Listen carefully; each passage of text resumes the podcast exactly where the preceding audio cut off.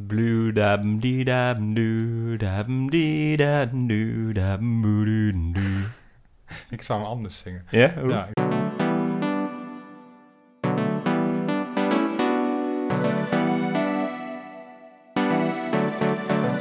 Het is weer themafeest. Het wordt weer super interessant. Ja, dit is themafeest. Met coole thema's aan de town. Ja, dit is themafeest. Je leert nog meer dan in de krant. Ja, dit is themafeest, themafeest, themafeest, themafeest, themafeest.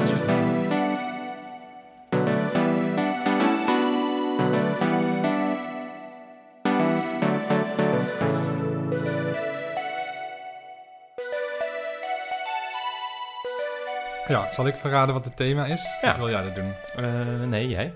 Oké, blauw Ah. is het thema. De het kleur. thema is blauw, de kleur blauw.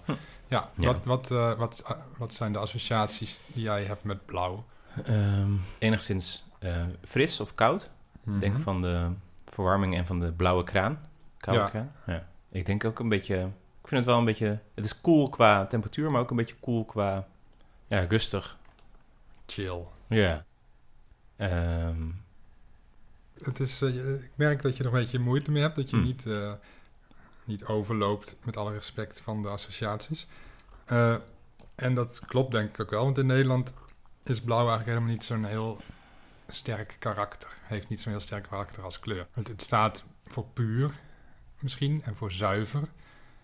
Behalve bij chocola, want dan Ja. is puur juist rood en blauw melk. Maar ja, de chocola-industrie is niet helemaal goed wijs. Trouwens, Tony Chocolonely, ja. ken je dat? Dat Ja, is, eh, die heeft hem wel weer omgedraaid. ja, die hè? heeft het omgedraaid. Wat Ja. super onhandig is, Ja. vind ik. Vind ik ook. Ja, maar eh, in het Engels, ook een taal die wij eh, redelijk eh, machtig zijn, Ja, blue. wel te zeggen, heb je blue. En blue eh, is wel, heeft wel een hele sterke associatie met een eh, sfeer, met melancholie en met weemoed. Eh, daar komt ook de blues vandaan, het eh, muziekgenre. Zo sterk is het. En eh, bijvoorbeeld de Blue Mo- Monday, ken je dat? Ja, Dat zeker. Is, eh, ik geloof de laatste maandag van januari of zo elk jaar. Want dan schijnen mensen het meest depressief te zijn. Omdat al hun goede voornemens niet zijn uitgekomen. Ja.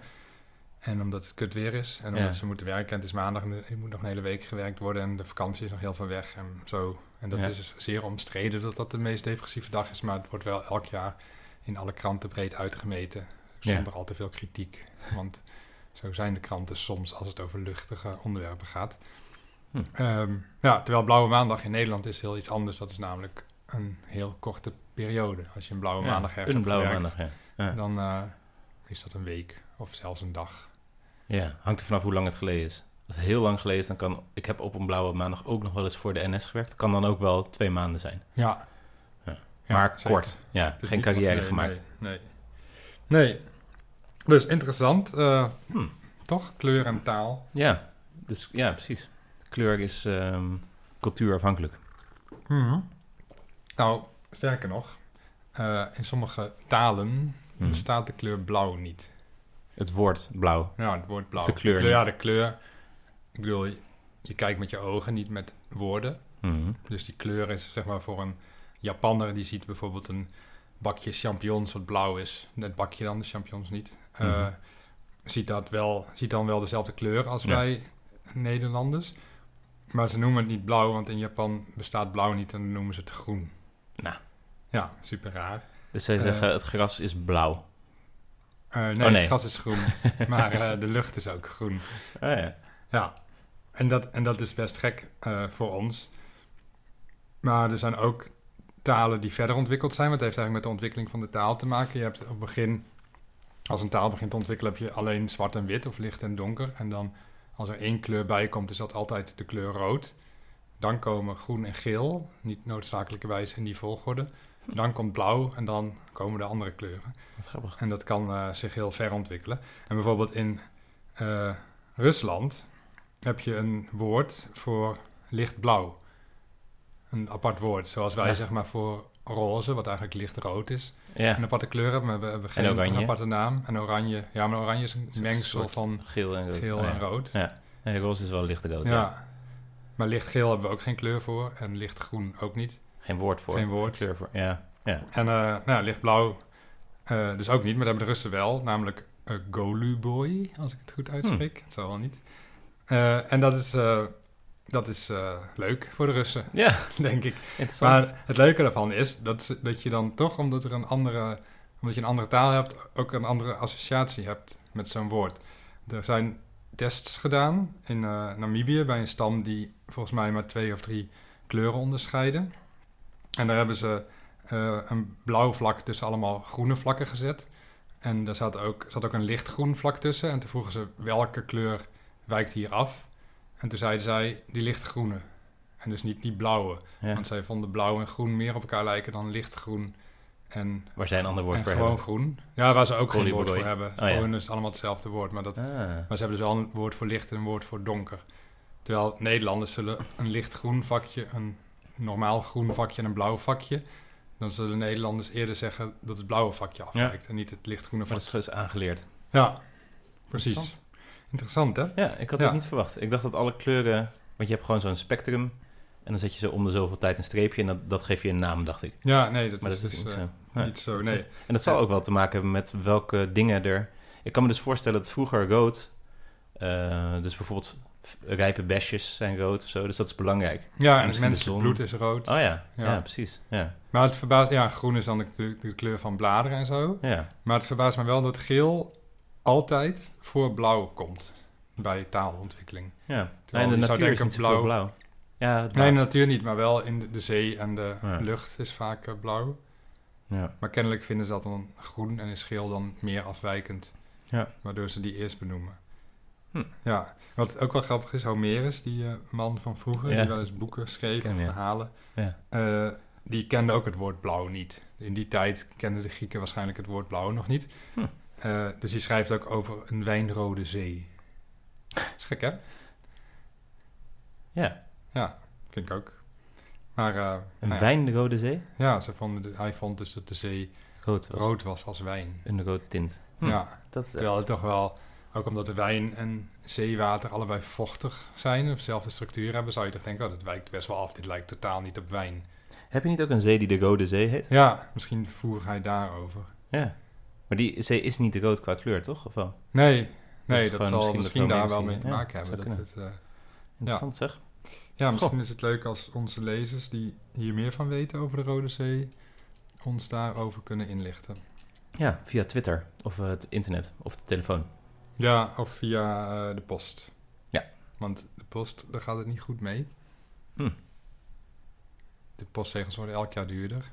Ja. En Maar ja, ja, ik denk, ja. Ja, dat en dat is niet voor niks. Dat is vooral omdat ze te weinig post eh, rondbrengen.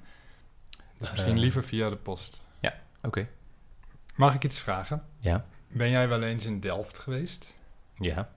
Hoe vaak? Vaak. Ik denk wel 50 keer. Echt? Waarom? Mijn broer woonde vroeger in Delft. Oh ja. Ja. En eh, woonde die in een blauw huis? Ah. Eh, nee. Oh. Eh, want je weet misschien wel waar ik naartoe eh, wil. Ik het aankomen, ja. Wat dan? Delfts blauw. Ja, klopt. Ja. Ja. weet je wat het is? Eh, ja, een soort iets wat je op potten en pannen smeert. eh, Of tenminste, versiersels van servies. Nou, Blauw. het is eigenlijk het servies zelf. Oh, Het was een... een je had toen in, in, China, in China had je porselein. Dat Ja. vonden ze heel mooi in Nederland, de mensen. Maar we konden dat zelf niet maken. Want Hm. we snapten niet hoe dat moest. En toen hadden we Delfts Blauw bedacht. Eigenlijk wat de Chinezen tegenwoordig altijd doen, toch? Of wat gezegd wordt dat de Chinezen doen. Dat ze, nee, dat ze eh, westerse producten kopiëren en het dan hm. goedkoper en eh, slechter maken. En dan lekker Ja. zelf gaan doen. dat hebben wij ook Dat gedaan. hebben wij gedaan eigenlijk met Chinees portelein. En dat Ja. heet Delfts Blauw. Dat is gewoon aardewerk. En dat hebben we dan wit geschilderd. En daar dan met blauw eh patroontjes op gemaakt. Ja. En dat was vooral in de tweede helft van de 17e eeuw was dat heel groot. Ja. En aanvankelijk m- maakten ook de, de mensen die die schilderingetjes maakten... maakten eigenlijk gewoon de Chinese schilderingetjes na. Dus die Oosterse tafereeltjes. Ja. Maar later is het eigenlijk een heel eigen leven gaan leiden. En zijn ze echt eh, Nederlandse dingetjes gaan Ja. maken. En is het wereldberoemd geworden. En het leuke is, of eigenlijk is het helemaal niet leuk... je hebt ook Arnhems blauw. Maar daar heb je waarschijnlijk nog nooit van gehoord. Nee. Dat is eigenlijk hetzelfde. Kwam iets later en was ook best wel succesvol. Maar die, dat was wel, werd op kleinere schaal gedaan. En die fabriek waar dat gebeurde is op een gegeven moment failliet gegaan. En nu weet niemand dat meer. Nou, ehm, nu je zoveel over blauw hebt verteld, is het eigenlijk al tijd voor een eh, rubriek. Nou, waarom niet? Oké. Eh, wat wat Wel had je? Nou ja, wel een aardige rubriek namelijk eh, in petto. Ehm, de sliert van de week. Oh, Ja, nou, eh, is er een tune bij? Eh, ja. Oh. Daar komt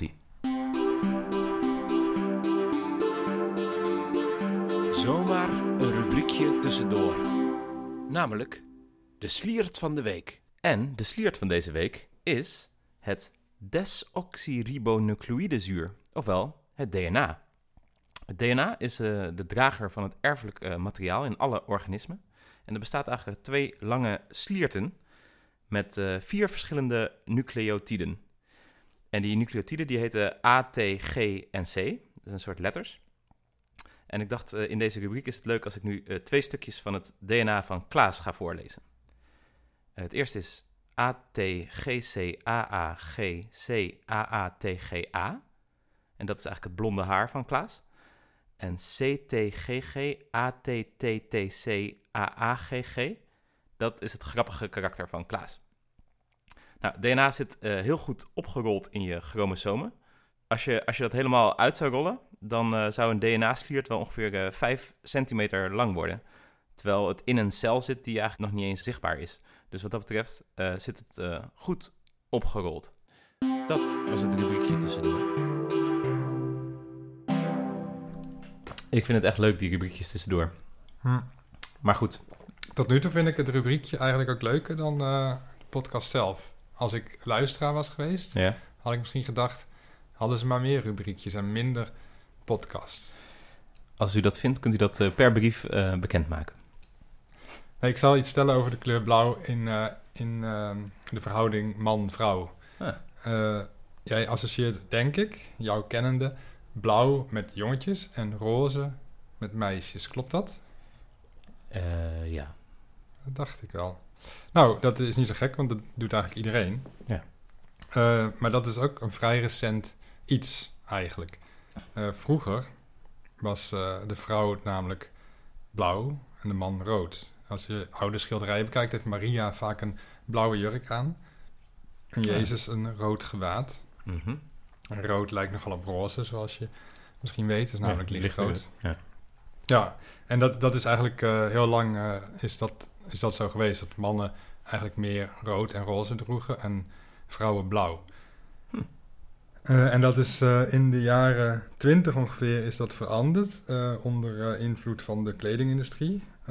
Je had toen, tot die tijd waren eigenlijk waren babykleertjes altijd wit. Omdat je nog niet zo goed kleren kon kleuren Ja. zonder dat daar giftige stoffen in zaten. En baby's kauwen altijd op alles. En dan gaan ze dood. En dat was niet de bedoeling, want er was toen al heel veel babysterfte. Ja, moet je niet dat ook nog bij hebben. Nee, dus toen deden ze alles gewoon lekker wit. Ja. Maar toen eh, was er een... eh, of toen, toen was de kledingindustrie... die had iets uitgevonden waardoor het niet meer giftig was. En toen hadden ze bedacht van... nou, als we nou zorgen dat we een verschil maken tussen jongetjes en meisjes... dan, gaan de, dan kunnen de ouders hun kleertjes niet meer doorgeven... als ze eerst een jongetje krijgen dan een meisje. Want je kunt een meisje dan niet in jongetjeskleren laten lopen. Hm. En toen hebben ze eh, bedacht dat meisjes roze waren en jongetjes blauw. Dat was een beetje toeval eigenlijk. En dat hing ook een beetje samen met wat, wat toen toevalligerwijs enigszins in de mode leek te zijn. Ook al was dat niet heel eenduidig. Maar dat is toen eh, ja, door, de, door de kledingindustrie en ook wel door de geboortekaartjesindustrie. eh, omdat je dan een geboortekaartje stuurde die ook een kleur had, zodat je bij het openen van het kaartje al zag, of van het envelopje al zag, oh, het is een jongetje of oh, het is een meisje.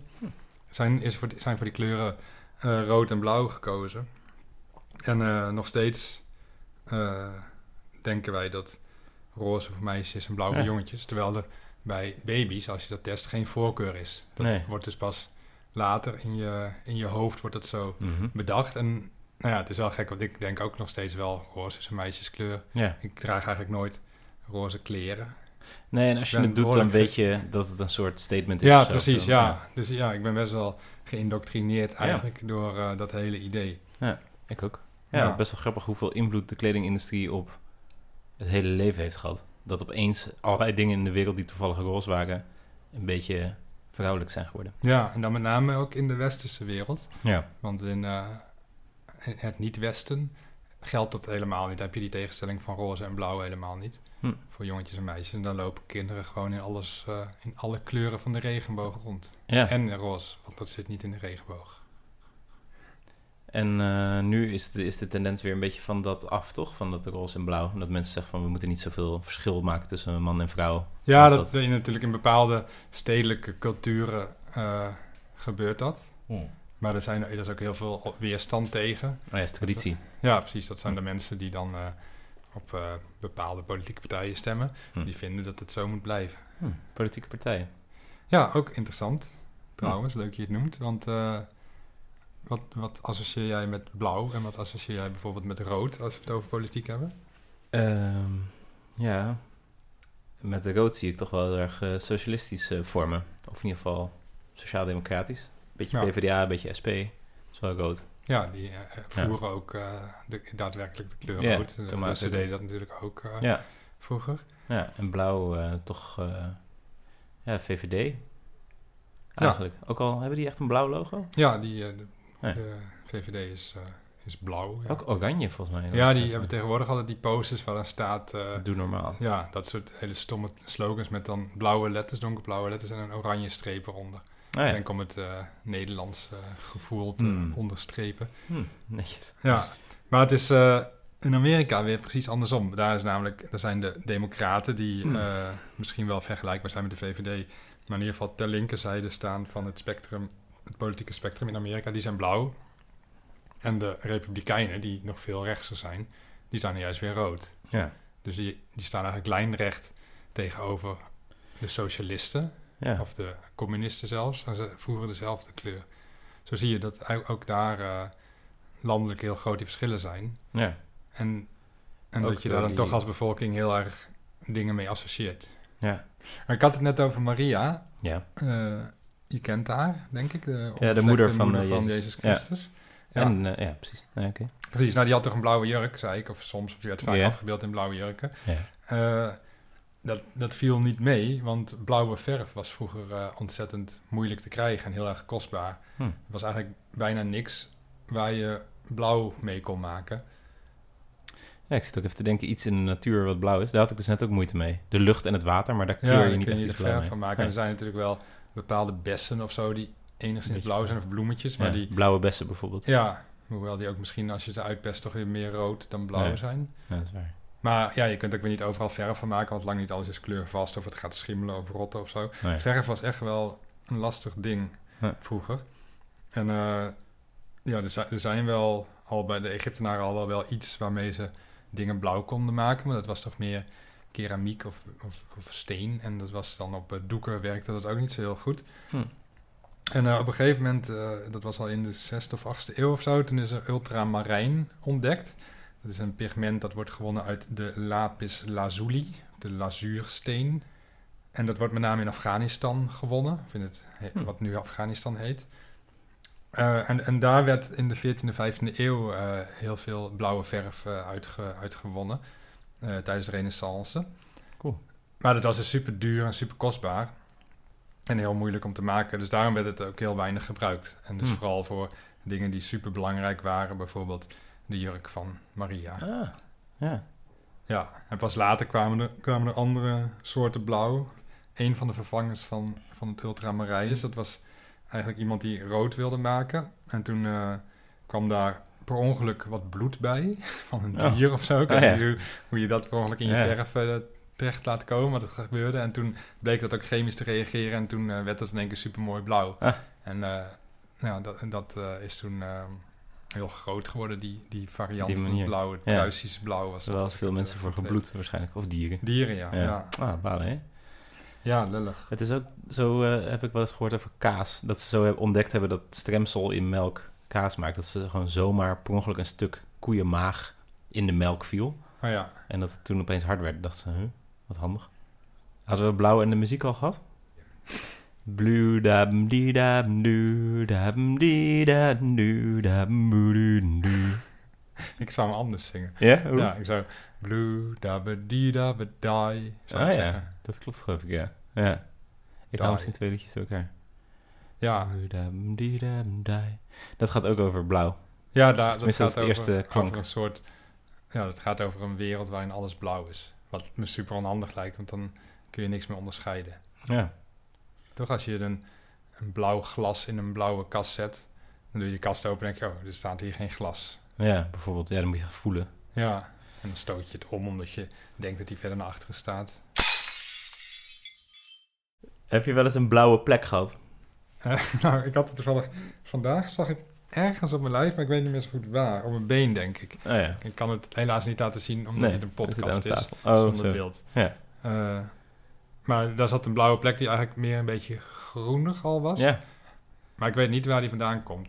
Ik heb daar zelf niet zoveel last van. Je hebt best wel veel mensen die altijd blauwe plekken hebben en nooit echt weten hoe dat Klopt. komt. ja, dat heb jij niet. Nee, Dus meestal als je een enorme dreun hebt gehad, krijg je een blauwe plek. ja, precies. Ja, maar nu heb ik een eh, blauwe plek waarvan ik niet weet eh, waar het van komt. Je kan wel ook ehm, een blauw oog, dat is wel echt een heel bekend iets. Ja, Dat is echt een, een, een soort... Je kan niet zeggen van, oh, ik had een blauw neus. Of zo. nee, Of een blauwe oor. nee. Maar een blauw oog, dat is... Als je iemand een flinke tik geeft, doe je dat meestal op zijn oog blijkbaar. Ja, wat gek is. Ja, hè? Dat is best een lullige plek. Ja. Waarom niet op je kaak? Ja, dat is Dat zie harder. ik voor me. Ja, oké, het is voor de sla- slager minder. Ja, minder handig. Ja. Maar eh, een blauw oog. Maar aan de andere kant, blauwe ogen zijn juist weer heel erg... Die stralen heel erg eh, vertrouwen uit, toch? Ja, klopt. Je kan iemand vertrouwen op zijn mooie blauwe ogen. Ja, Eh, maar dan bedoelen ze dus niet dat die persoon neergeslagen is. nee, laat staan eh, twee keer. Ja. Dan zou ik iemand niet vertrouwen. Dat is wel lullig. Maar, ja, eh, dan ben je al heel zielig. dat is een beetje die neerwaartse spiraal die soms in de samenleving zit. Ja, Dat als je Ja, helemaal precies. slecht gaat, dan blijft het afhaakt, dan is het heet de armoedeval. Dan kom je er gewoon niet meer uit. Ja, Ja, dat begint vaak met een, eh, met een vechtpartij. Ja. Daarom, lieve luisteraartjes, vecht niet. Bewaar de goede vrede.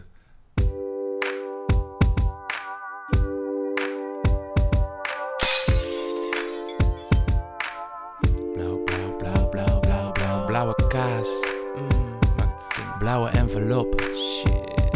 Blauwe moskee. Salam alaikum. Blauwe regen. Dat is een plant. Maar ik moet bij de naam van die plant altijd denken aan een nummer van Prince dat ik vroeger niet goed vond, maar nu juist wel supergoed vind. Blauw, blauw, blauw, blauw. Blauwe vinvis. Groot zoogdier. Blauwe theehuis. Vondelparkje. Blauwe ogen. Ik vertrouw je wel. Blauwe muisjes op mijn beschuitje. Zat er soms een man in je buikje? Of de moeder van Jezus? Of breek je met tradities? Dat is eigenlijk vaak wel goed. Blauw, blauw, blauw, blauwe plek.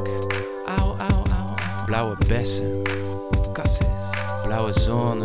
Niet te lang parkeren. Blauwe lucht. Dan wordt het meestal mooi weer. Zo van blauw. Da, die, da,